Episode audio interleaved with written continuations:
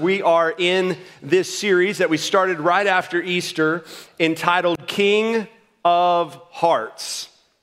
And we just sang a song that literally has that phrase in it. And what we are doing in this series is we started in 1 Kings 1. We will end this series in 1 Kings 11. And what we're doing is in this chunk of scripture is we are looking at Solomon, who is David's son, Solomon being uh, really the king that enjoys the greatest prosperity in all of Israel as king, and looking at his rise to the throne.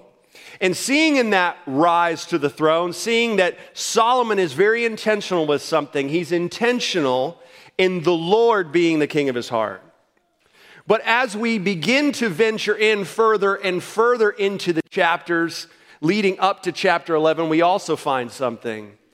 We unfortunately find not just the rise of Solomon as king and seeing God bless Solomon, but we also see the demise. And so we see the demise resulting because Solomon, though at the beginning of his reign, the Lord is indeed the king of his heart, towards the end of his reign, other things begin to crowd into his heart, crowd into his life, to begin to take his allegiance away from where it should be rightly placed in the Lord and his relationship with him. And because of the decisions that Solomon makes for things to come into his heart and to crowd out the Lord in that place of priority that he needs to be, we see the consequences that come because of that. And so, if we're going to use that phrase, king of your heart, then I think we ought to define it. And so I want to define it this way. We've been giving this definition every week, but let me give it again. Here's what we mean by king of your heart. Literally means this submission to the Lord in all areas of your life. See, what we need to remember and what we've already seen in this series as we've been going through these chapters and what we will continue to see is the Lord is not a God of compartmentalization. He's not satisfied to have some of your heart. He's not satisfied to have 90% of your heart. But when I say that the King Jesus, the Lord, is the King of my heart, what I am saying is, is that I am submitted to Him in all areas of my life. And so, as we are in this series, we're seeing the blessings that come because of that. And we're seeing the consequences that come when that's not the case. And hopefully, through Solomon's life, as we look at God's word, we are able to apply things to our life that can guard us from experiencing those consequences that the Lord does not want, to, want us to experience, nor should you, and nor should I. So we're in chapter 8, and if you were with us last week, you're like, well, man, we were in chapter 4, and now we're in chapter 8. What happened to 5, 6, and 7? Well, I'm going to touch on that because what you find in chapter 5 is this you find the detail and the work and the beauty that goes into Solomon beginning to construct this temple that God has promised David, his father, that his son Solomon would build. In fact, let me just point out a couple things in chapter 5 that you find. You find that there was 30,000 men that gathered the cedars and the timbers, in other words, the, in other words, the wood that was necessary to build this temple. 30,000 men. So obviously, this was a massive undertaking.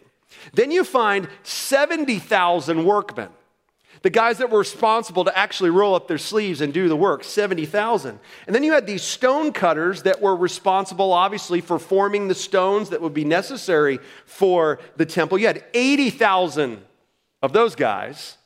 And then you had 3,300 supervisors.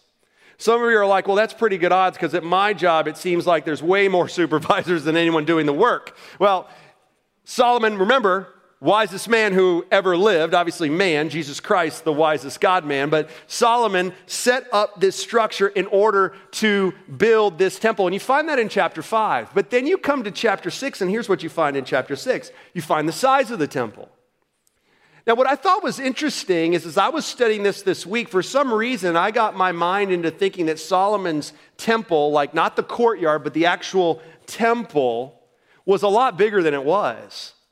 Because we're actually given the dimensions in chapter 6. It says it was 90 feet long and it was 30 feet wide. So it was about 2,700 square feet. Some of you might even have homes that size. And it was 45 feet high. So it wasn't a tremendously large structure.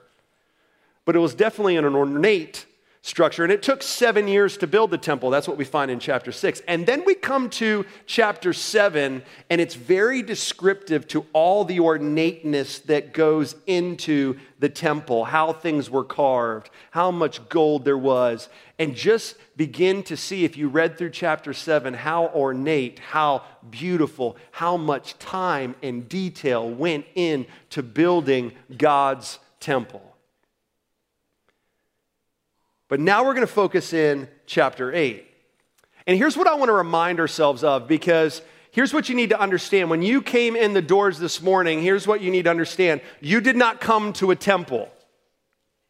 We don't worship God in a temple. We don't do that. You know why? Because we are God's temple.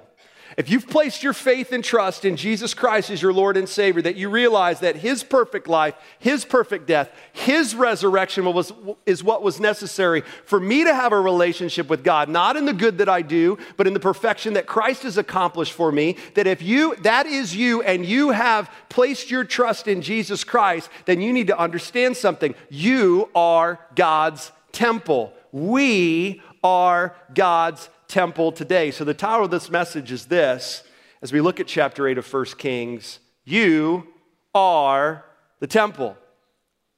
Now, here's why I say that because Paul says this in 1 Corinthians 3:16. Just listen to this.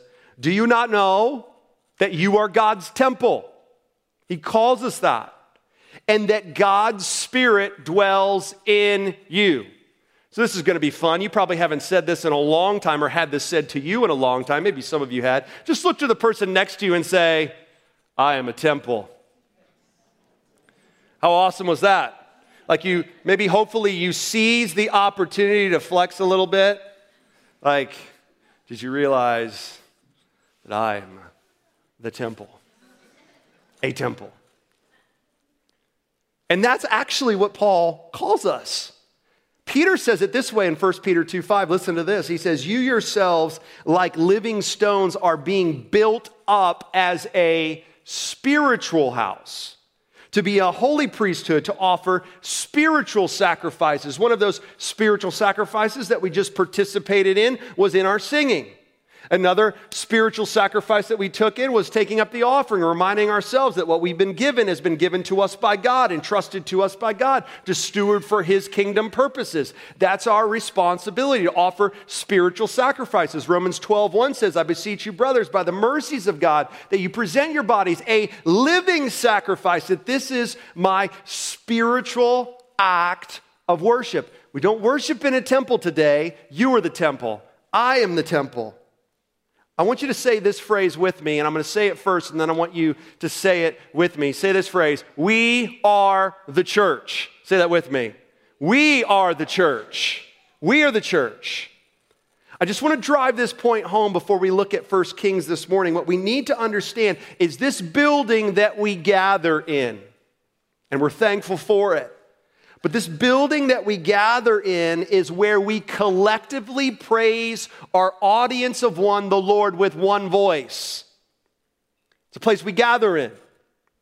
It's the place where we love one another just as Christ has loved us. It's the place where we are encouraged, that we ought to encourage one another and strengthen one another. Hebrews talks about that. We ought to stir one another up to good works. It's a place where we are encouraged, it's the place where we're equipped. Ephesians 4 talks about that the role of the pastor and the shepherd and the teacher and the prophet and the apostle is to equip the saints for the work of the ministry. So, this place that we gather in is where one of the places that we pray praise God, where we love one another, where we encourage one another, where we're being equipped. But this building's not the church. You are the church. I am the church. We are the church. We are God's temple. And so, if we look at chapter 8, that we're going to look here in just a moment, and we look at this prayer of dedication that Solomon gives, because that's really what chapter 8 is. It's this prayer of dedication in the temple. And we're going to see how beautiful and amazing this prayer of Solomon is for this temple that God has given him the privilege to give, to build. And what we're going to see is his desire. his desire that this temple would be a place of worship, it would influence Israel's worship of God. But not just influence Israel's worship of God, but it would also influence the worship of other nations who would find out who the Lord is. And so in chapter 8, we, we, we see the beauty of it, of this temple. We see the influence that Solomon's desire is for this temple. So, how do we apply chapter 8 that we're going to look at this morning? If we don't worship in a temple, but you're the temple and I'm the temple, we are the church. I believe that we, as we walk through this chapter, are going to see this principle from 1 Kings 8. It's this that the beauty and the influence of this church, because we're going to be specific this morning, this church, the one that you call your home, this church is dependent upon the Lord being the king of your heart. Because God's desire is, is for this church to, to be beautiful and to exude his glory and exude his beauty and to exude the beauty of those who have been called out of darkness and into his marvelous light and, and to have influence that you and I together collectively are to have influence. But that's dependent upon the Lord being the king of our hearts. So I'm going to pray here in just a moment, and this is what I want you to pray as I pray out loud. That you would say, Lord, where in my life are you not the king of my heart? Where am I not submitted to you in all areas of my life? Which is it? Where's the closet? Where's the drawer that I haven't let you in? Where is it? And Lord, would I be ready to receive from your word what you have for me that speaks to that area so that I can display the beauty of what you've done in my life, the beauty and influence that the Lord desires this church to have. You pray with me as I pray out loud. Lord, we're here today to hear from you. Lord, we have a phrase that we say here that when your word is open, your mouth is open. So, Lord, would we be ready to receive what you have for us from your word? Lord, I thank you for this church. The people in this room that have been called out of darkness into marvelous light, that can call you Father because of Jesus Christ. God, I thank you that we are the church. I mean, we be a church that shows your beauty and has influence in the city and beyond for your honor and glory. So, Lord, would you show us what you want us to receive today and apply to our lives? In Jesus' name, amen. What I want to do in this passage of Scripture in the time we have left is I want to give you four ways, four ways your heart plays a role in the beauty and influence of this church. Because remember, I said it's dependent on the king being the king of not just my heart, not just the pastoral staff's heart, not just the elders' hearts, but all of our hearts. So, four ways that your heart plays a role in the beauty and influence of this church. So, let's jump into this passage of Scripture. And though we're not going to be able to deal with every verse because it's a lengthy passage of Scripture, we are going to deal with chunks of this chapter that are going to get at Solomon's heart in this prayer. So, look at verse 6. It says, Then the priest brought the ark of the covenant of the Lord to its place in the inner sanctuary of the house, in the most holy place, underneath the wings of the cherubim. For the cherubim spread out their wings over the place of the ark so that the cherubim overshadowed the ark and its poles. So the Ark of the Covenant symbolized God's presence for the people of Israel. It was the most cherished relic that they had. It was the place where the priests would sprinkle blood on top of that, top of the Ark of the Covenant called the mercy seat once a year to have forgiveness for the people of Israel. And so this was a cherished thing. So just imagine the temple is done, it's finished, all the detail, all the labor, all the work, and here comes the procession, and these priests are carrying in this Ark of the Covenant that symbolizes God's presence. I mean, you can almost imagine the hush as this object comes in that symbolizes that God is with them. Let's continue reading verse 8. And it says, The poles were so long that the ends of the poles were seen from the holy place before the inner sanctuary, but they could not be seen from the outside. And they are, there to this, they are there to this day. In verse 9, and there was nothing in the ark except the two tablets of stone that Moses put there at Horeb. So we know in Hebrews 9 how it tells us that there was two tablets of stone, which was the Ten Commandments that God gave Moses that were in the ark. At one time, there was a pot of manna symbolizing God's provision. And there was Aaron's rod, who, who was Moses' right hand man that budded, that was in the ark as well. Now, obviously, they were not there to this time because the ark of the covenant was stolen back and forth. And who knows, the pot of manna probably spoiled. And so, but what is here is the essence of God's law, these two tablets. Now look at verse 10. And when the priest came out of the holy place, a cloud filled the house of the Lord so that the priest could not stand to minister because of the cloud. I love this phrase. This phrase is key. For the glory of the Lord filled the house of the Lord. So they set this ark into this inner sanctuary, the most holy place, the place where the high priest could only go in once a year to atone for the sins of the people by taking that spotless lamb and sprinkling, that blood, as I said, on the mercy seat. But can you imagine this cloud just envelops this holy place?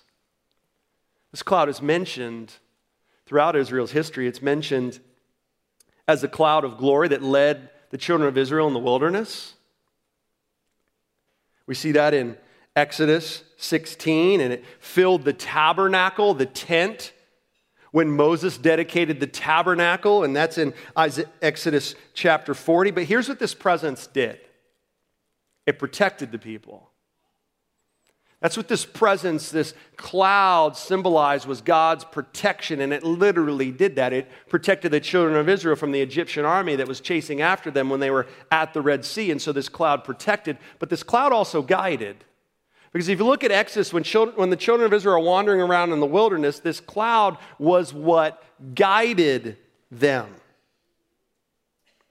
And what this cloud also demonstrated is it demonstrated that God's presence was with his people. Like it made this shell of a temple, as beautiful as it may have been to the eye looking on, all of a sudden it gave it substance, it gave it meaning because God's presence was there. And it reaffirmed the Lord's never changing character that the Lord desires to dwell with his people. See, here's the first way that I believe our heart plays a role in the beauty and influence of this church is number one, when your heart is about God's glory, this place, this church, will be a place where God's glory is manifested but it starts in my heart. So, if there's no temple today and we are God's temple, then you may be sitting here today and you say, Well, how do, how do all of a sudden I become a temple of God? How all of a sudden do, do am I called that? How all of a sudden am I a part of the church? Because you said that if you place your faith and trust in Jesus Christ, you're a part of a church. And I'm glad you were listening because Galatians 2:20 says this: I am crucified with Christ. Nevertheless, I live. It's no longer who I live, but it's Christ who lives in me. The sign that I am a temple of God is when God's presence comes to dwell in me, and that happens through the Holy Spirit. Ephesians 1 says that I have been sealed by the Holy Spirit, that the Holy Spirit who dwells within me is a sign that I'm a child of God. So, if we're using our language today, it's a sign that I'm a temple of God. It's a sign that I'm part of the church. Romans 8 talks about this idea that the Holy Spirit dwells inside of every follower of Jesus Christ. So, if we are the temple, here's the beautiful thing God's presence dwells in us, just like it inhabited the temple that Solomon built. And the Lord's presence protects me. So, when I place my faith and trust in Jesus Christ, the Holy Spirit comes to dwell inside of me. That Holy Spirit that has that dwells in me, that Jesus Christ has forgiven me of my sin. It protects me from the wrath of God that I deserve. And it also guides me. It guides me according to God's word, so that when I'm in God's word, it guides me. It, it, it grows in me a desire to do what the Lord wants me to do, to follow in his ways, for him to be the king of my heart. So even as a follower of Jesus Christ today, I have that presence inside of me through the Holy Spirit, though it's not a cloud that envelops a room, but it envelops my life. Envelops my life. 1 Corinthians 6 verses 19 and 20 when it says, Do you not know that your body is the temple of the Holy Spirit within you, whom you have from God? There it is again. And it says, You are not your own, for you were bought with a price. What was that price? That price was Jesus Christ's life, death, and resurrection. So, what's my response to God being someone that has God's presence dwelling in Him through the Holy Spirit? Glorify God in your body. 1 Corinthians 10 31 says this whether you eat, whether you drink, or whatever you do, do what? Do all for the glory of God. See, my heart being about God's glory means this where He leads, I follow. Not where I, where I lead, He follows, but where He leads, I follow. It also means that God is the one that I worship, and I am the worshiper. I wonder this morning if you look at your life, even in this last week, would you say to your life that your heart was about God's glory? Because I promise you that when your heart and my heart is about God's glory in everything that I do, this will be a place that when people walk into this auditorium or they walk into your small group or wherever we are gathered together, that they will come into that environment and they will say, There's something different here. And you know what that difference is? It's a group of people that have set apart their hearts to give God glory in everything that they do. Now, look at verse 22 through 27. Let's continue in this prayer of Solomon's. Look at what it says in verse 22. It says, Then Solomon stood before the altar of the Lord in the presence of all the assembly of Israel. Even though this isn't a message on leadership, what I love is Solomon is setting the tone and setting the example of what it looks like to give God glory. It says Solomon stood there. He didn't have somebody else do it. No, no, no. He stood there. Solomon stood before the altar of the Lord in the presence of all the assembly of Israel, and he spread out his hands toward heaven. And look at what he says in verse 23. O Lord God of Israel, there is no God like you in heaven above or on earth beneath, keeping covenant and showing steadfast love to your servants who walk before you with all their heart. There's that phrase, steadfast love again. We looked at it last week in chapter 3 and 4. It's that hesed love, it's that unconditional love. It's that love that comes from God to me. It's not dependent upon me, it's all dependent upon God. And it's interesting that Solomon, as he's dedicating this temple, he makes reference yet again to this hesed love. Because here's what God's hesed love is it's not given to you out of obligation. Like, God's not like, oh, I guess I got to give Susie my love. She was a good girl this week. No, that's often how we love, right? We love often out of obligation. I'm going to do this because I have to do it. I'm going to plug through. God's love's not out of obligation. God's love is not motivated because he wants to control you, manipulate you. That sometimes can be our love. Our love sometimes can be, well, I'm going to show this person love because I really want them to get I really want them to do what I want to do, and I want to get leverage over them, so I'm going to extend them their love. But God's love's not like that. It's unconditional, it's not dependent upon you, it's all dependent upon Him. It's not for God's personal gain. Listen, God doesn't need me, and God doesn't need you. It's not what motivates God. But every aspect of God's love hesed, unconditional love, this love that Solomon makes reference in verse 23, it flows from his divine mercy. What's mercy? Not getting what I deserve. It flows from his divine mercy and it flows from his divine grace. The other side of the coin, getting what I don't deserve. I'm not getting what I deserve, which is God's wrath and judgment because of my sin, but in turn, I'm getting what I don't deserve. I'm getting the Lord's unconditional love extended towards me. See, here's the second way our heart plays a role in the beauty and influence of this church. Number two, when your heart views the Lord as its greatest treasure, this church will be a place where the Lord is lifted with the highest praise. But it starts with me viewing the Lord for who he is. Not a treasure, but the greatest treasure. Think about like this what determines the value of something? Little economics class. What determines the value of something? What someone is willing to what? Say it with me. Pay. That's what determines the value of something. And I was thinking about that, and I, I thought to myself, you know what? I'm just curious. I'm gonna, I'm gonna Google something. I was really curious. Maybe my mind was wandering while I was studying at some point, but I, I was thinking to myself, I wonder what are the craziest things that people paid for something. And so I Googled, like, what were the craziest things that people, people bought on eBay? So just stick with me on this. It's gonna it's going to blow your mind. Here's the first one clippings of Justin Bieber's hair.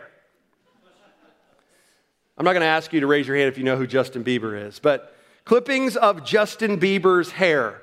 This blew me away. It's So much so that I had to look and see if another website said this because I couldn't believe it. This is how much Justin Bieber's hair fetched on eBay. Not what it was listed as, what it was bought as. $40,668 in 2011. Crazy, right? Oh, what about this? Justin Timberlake's fan. In the year 2000. So we're talking about like NSYNC, like those those days, right? Some of you know what I'm talking about. Justin Timberlake's fan brought his leftover French toast for $1,025. Can you just imagine getting that in a cardboard box in a baggie and it's a half eaten piece of French toast? And this person is like, that's the best $1,025 I've ever spent. Stick with me, I'm not gonna take too much of my time here. But here's ad space ad space on a guy's forehead. Like a guy thought to himself, I got a forehead. Let me see if there's a, an opportunity to make some money. Some of you are like me and you got a lot of real estate for ads, right? Ad space on a guy's forehead in the form of a temporary tattoo. So he's like saying, I'll put anything on my, on my forehead temporarily, let the bidding begin. And so this company, Snore Stop, wanted to advertise its snoring remedy, and they it went, the guy's forehead went for $37,375 in 2005. Like it got me thinking, I could do that for a week. Here's the last one, and we will not digress any longer. William Shatner's kidney stone. $25,000 in 2006. Crazy, right? Now, listen, I went through that list, and all of you are judging the people, and probably you'd have reason to, right? Like, I can't believe they'd spend money for that. But I bet if we went around this room and we took time and we said, man, what's, what's the thing that you bought last week and what you spent for it? I promise you, you would probably have situations where you'd be like, well, I can't believe he or she spent money for that. And they would in turn look at what you bought and what you paid and be like, well, I would never spend money for that. Why? Because value has to do with what something would, someone would pay for it. And as silly and ridiculous as those things that I read off, it's to drive home that definition. Because now I want, to, I want us to think about something spiritual that I wonder when I say it, when's the last time you thought of this? If value is determined by what someone will pay, then think about God's unconditional love to you. Think about what it cost him. Think about Jesus Christ, God putting on human flesh, coming in humble means, in lowly means, with not two pennies to rub together, to experience what it looked like to be a baby and to grow into a man and to hunger and to suffer and to be tempted and to be whipped and to be beaten and to be mocked and to be betrayed and to hang on a tree, giving his life for you, and three days later rising again. Think about that price. And I wonder when the last time was when you were feeling down on yourself or you were looking in your relationship with God and you were like, man, it just feels like I'm doing this out of duty, I'm doing this out of guilt. If that is you, I promise you what you need to do this morning is you need to bring yourself back to the reality of what God paid for you. And in understanding what God has paid for you, it will remind you and encourage you in the value that God has in you. Because I promise you, if I am not viewing God as my greatest treasure, it is because I am failing to remember how much God values me, not in some narcissistic way, but in a thankful way, in a way of gratitude. See, Solomon understands this at this point in his life because he says, Lord, I want to thank you for keeping covenant and showing steadfast love to your servants. Psalm 73 is a song of Asaph. Asaph would have been like the worship leader, lead worship leader for Israel. And he writes this song under the inspiration of the Holy Spirit and says, Whom have I in heaven but you? You're my greatest treasure. Nothing compares.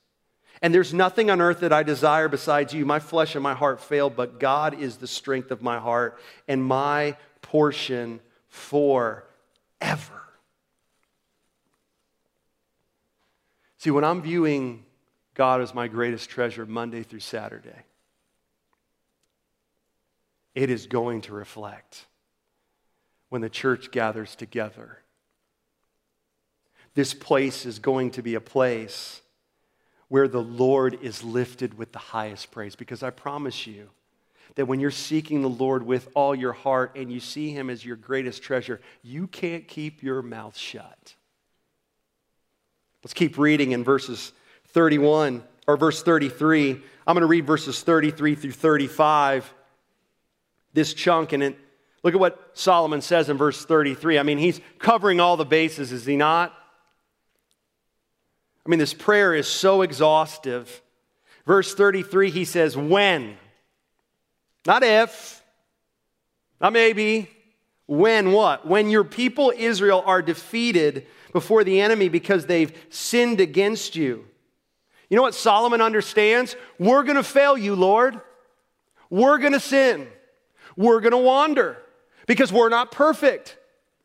And I think it's so significant that Solomon doesn't say if, he says when. God, when this happens, what does he ask? If they turn, Israel turns again to you and acknowledges your name and prays and pleads with you in this house, then hear in heaven and forgive the sin of your people Israel and bring them again to the land that you gave their fathers. Now he says it again in verse 35. When? When heaven is shut up and there is no rain because they have sinned against you. And if they pray towards this place and acknowledge your name and turn from their sin when you afflict them, then hear in heaven and forgive the sin of your servants, your people Israel, when you teach them the good way in they should walk.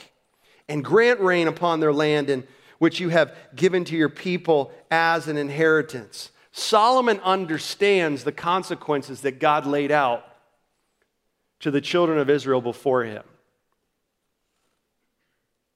that God will punish Israel and allowing their enemies to defeat them if they wander away from the Lord. Solomon understood that.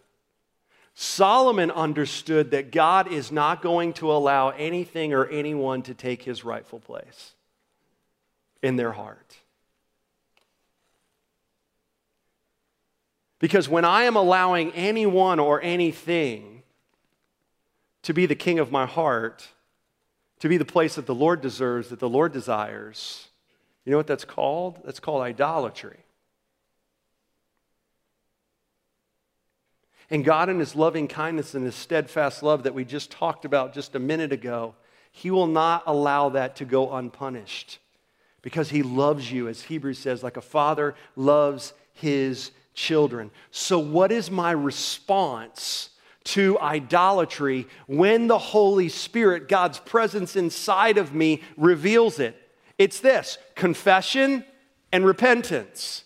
See, here's a third way that my heart plays a role in the beauty and influence of this church. Number three, when your heart sees the need for confession and repentance, this church will be a place where people find healing and restoration. But see, it starts with me.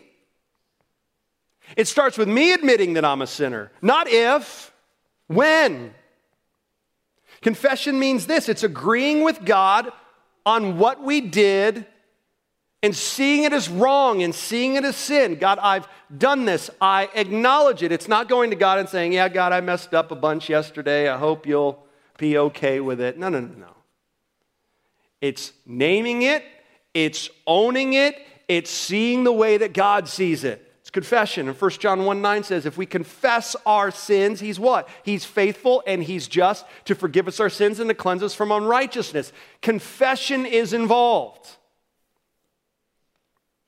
In my heart, when the Lord reveals that something else has crept onto the throne that the Lord rightly deserves to sit, but what about repentance? Repentance is this repentance is a change of mind on how I view that sin. And it's seeing it the way that God sees it.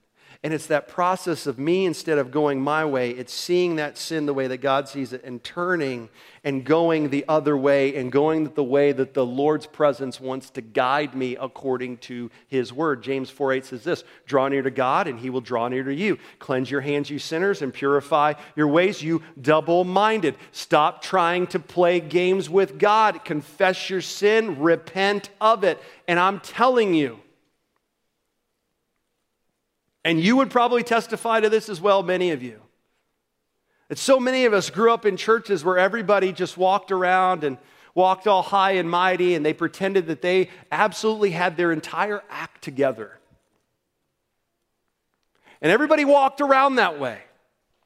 And nobody ever shared times where they needed to confess sin and repent of it. And so it created this culture. I remember growing up in, in, in, some places where that culture was the case, and everybody just hid everything behind. And you know what it created in the church? There's no way that I'm going to be honest and real and admit that I need help because I don't want it talked about in the parking lot after church. But see, Solomon says, not if, when, Lord, when we wander away from you. Allow this to be a place where confession and repentance is sought so that healing and restoration can happen. And when our hearts are postured that way, when our hearts are postured in a way to where we are willing to live our lives with an attitude of confession and repentance. This place will be a place that when someone is going through something difficult and someone is going through something where they've wandered away from the Lord, that this will be a place where an embrace will happen and forgiveness will be found and restoration will be a place that this church is known for. Why? Because we are God's temple. And as much as Solomon had a desire for that physical place to be that, the Lord desires his church. And what are we? We are the church to be that place as well. Here's the last thing, and we'll be done. Look at verses 41 through 43.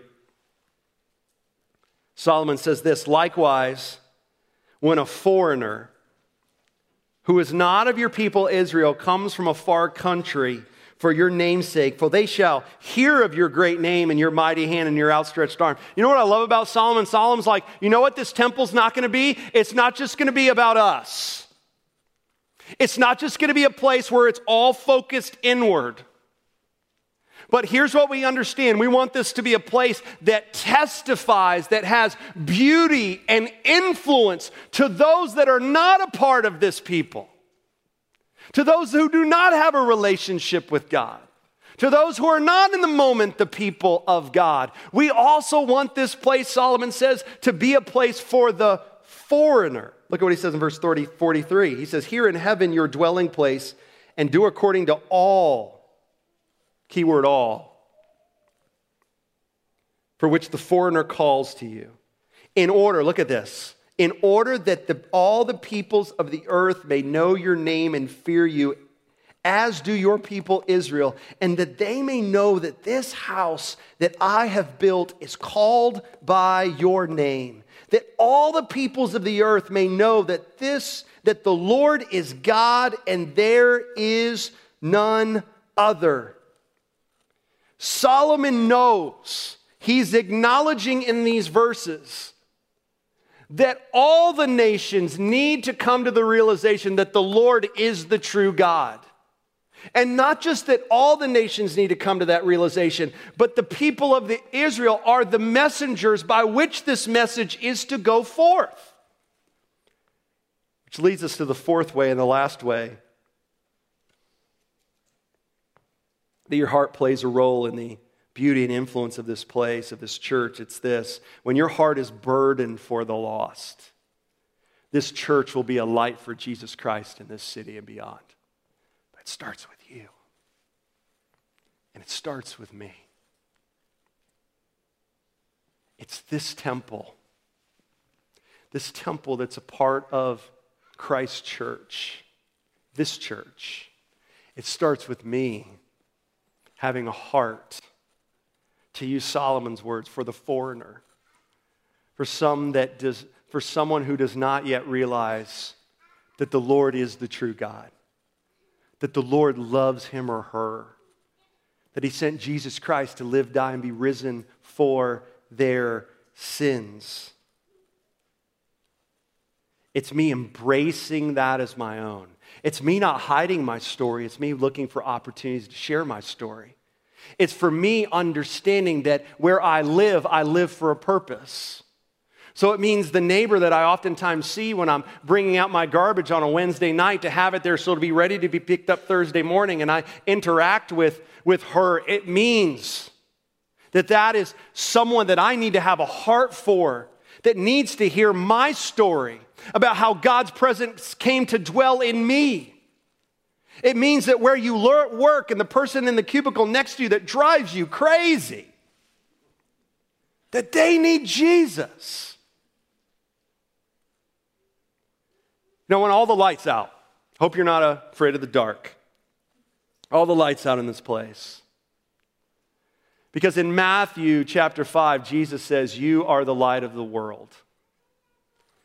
And if I'm to turn on this light on my phone and shine it bright, and you also see the light coming off of my iPad, if it was completely dark and the I'm not going to turn off the screens, but if it was completely dark, you would be able to see this light because it would pierce through this darkness. And this light would symbolize my life that this is what God has called me to be. Where I live, where I work, where I interact. But here's the awesome thing is when every person in this local church has a heart to look for opportunities to share your story. You've heard me say this no one can argue with your story. But when that happens, all of a sudden, when not just one, but every person that makes up this place is committed to shine their light. I want you to pull out your phone right now. Pull it out. I don't, you'll never hear me say that again. Pull it out, turn on your light, and just hold it up. See, when every person is committed to have a burden for the lost and to shine their light where God has placed you, look at how it fills up this place. That's what that's the beauty and the influence that God desires for this church, but it happens when the Lord is the king of our heart. Just listen to this. 1 Peter 2 9 says this You are a chosen race, a royal priesthood, a holy nation, a people for his own possessions, that you may proclaim the excellencies of him who called you out of darkness into his marvelous light. I want you to stand with me this morning. We can put the lights back up. And I want to read verses 54 through 56. Because there's such a testimony as Solomon closes out this prayer, understanding the beauty and influence that he desires this temple to have for God. that as we understand that we are God's temple, we are His church, and the beauty and influence that God desires out of this local church. Listen to Solomon's words, and may they be our heart. It says, Now as Solomon finished offering all this prayer and pre- pleaded the Lord, he arose from before the altar of the Lord where he had knelt with his hands outstretched towards heaven, and he stood and he blessed all the assembly of, Israel, of Israel with a loud voice, saying, Blessed be the Lord who has given rest to his people Israel. And if you're a child of God and you put your faith and trust in Jesus Christ, he has brought rest to your soul. I no longer have that sin separating me from God for all of eternity. According to all that he promised, not one word, Solomon says, not one word has failed all of his good promises. And he says, Let your heart, therefore, be wholly true to the Lord our God, walking in his statutes and keeping his commandments as it is this day. Listen to me. The beauty and influence of this place is dependent upon the Lord being the king of your heart and the king of my heart.